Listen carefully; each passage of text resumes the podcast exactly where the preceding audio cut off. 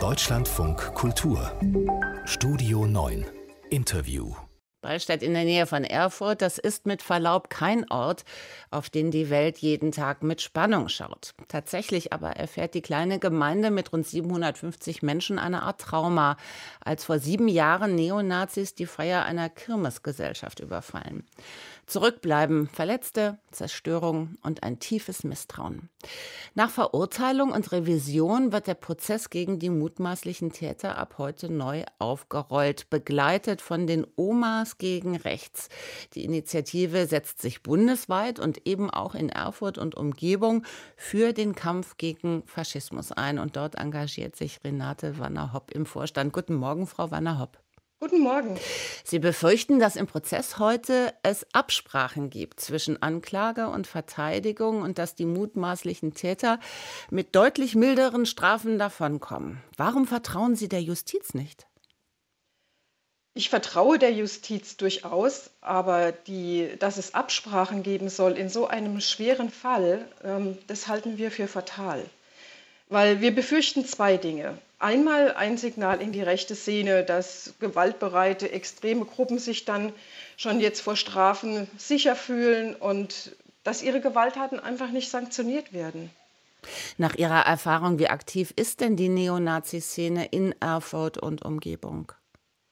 Es gibt eine Neonazi-Szene in Erfurt zum Beispiel. Äh, es gibt einen Stadtteil, der äh, viel Neonazis hat und da gab es auch ähm, letztes Jahr einen Überfall auf zwei Guinea. Äh, das passiert im öffentlichen Raum in Erfurt. Die wurden angegriffen, die beiden. Und es ist Alltag da, dass ständig direkt und indirekt Bedrohung durch Neonazis stattfindet.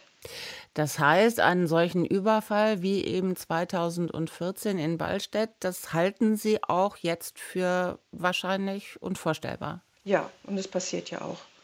Äh, gerade kürzlich wurde ein syrischer geflüchteter junger Mann in Erfurt in der Straßenbahn rassistisch beleidigt und dann eben auch geschlagen. Als der Überfall in Ballstedt passierte, haben Sie ja noch in München gelebt, um dann jetzt vor zwei Jahren nach eben Erfurt zu ziehen. Was hat denn da den Ausschlag gegeben für den Umzug und auch für das Engagement bei Omas gegen Rechts?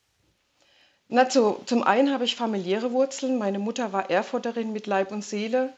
Sie ging zwar dann hochschwanger in den Westen und lebte dort bis 2014, aber das Band nach Erfurt ist für sie nie abgerissen.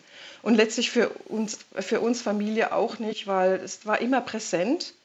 Und die letzten Lebensjahre habe ich sie viele Wochen in Erfurt betreut und habe mich einfach in diese Stadt verliebt. Sie wurde sozusagen zu meinem Sehnsuchtsort. Und seit 2019 leben mein Mann und ich hier. Ja, und das Engagement, das war, ja, das war eher Zufall, denn vor äh, 2019 am 1. Mai äh, waren Kundgebungen und ich bin los zum Hirschgarten und habe geguckt, wo kann ich mitlaufen und dann sah ich diese Oma-Schild, der Oma gegen rechts. Und dann habe ich mir gedacht, ich bin Oma, ich bin gegen rechts und da gehöre ich hin. so einfach kann es manchmal sein. Richtig, ja, das war das war's und wir haben auch ganz schnell gegründet und waren auch gleich auf der ersten Versammlung 30 äh, Omas und zwei Opas. Wo Sie Ihre Mutter erwähnt haben, welche Rolle hat denn die Geschichte Ihrer Familie gespielt und auch die Erfahrung eben Ihrer Mutter im Zweiten Weltkrieg mehrfach ausgebombt worden zu sein? Ja, das, äh, das war bei uns, das war bei uns praktisch, diese Kriegserlebnisse meiner Mutter waren allgegenwärtiges Thema in der Familie. Sie hatte Angst vor Krieg. Davon war meine ganze Kindheit geprägt. Das bedeutete auch, dass ich so überlebenswichtige Regeln im Falle eines Krieges zu beachten hatte. Und später konnte ich diese Angst zum Glück transformieren. Und Angst ist jetzt nicht mehr die Angst vor dem eigenen Leid, sondern ich will mich für ein friedliches Miteinander und gegen Leid und Zerstörung einsetzen. Was sind das denn für Regeln gewesen?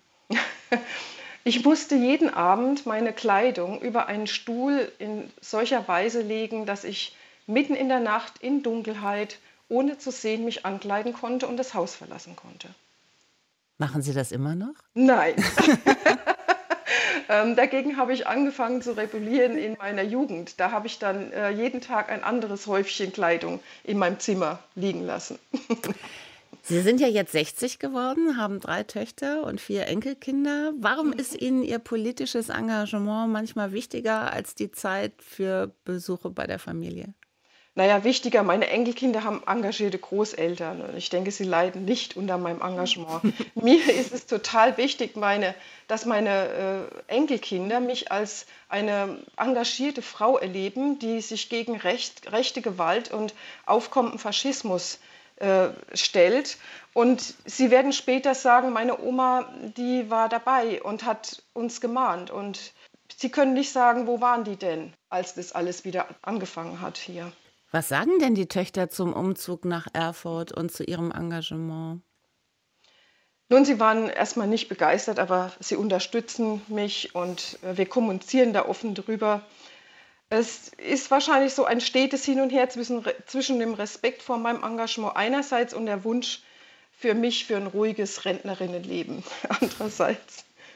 Und was sagen die Töchter möglicherweise auch dazu, dass es eventuell eines Tages gefährlich werden könnte, ihr Engagement?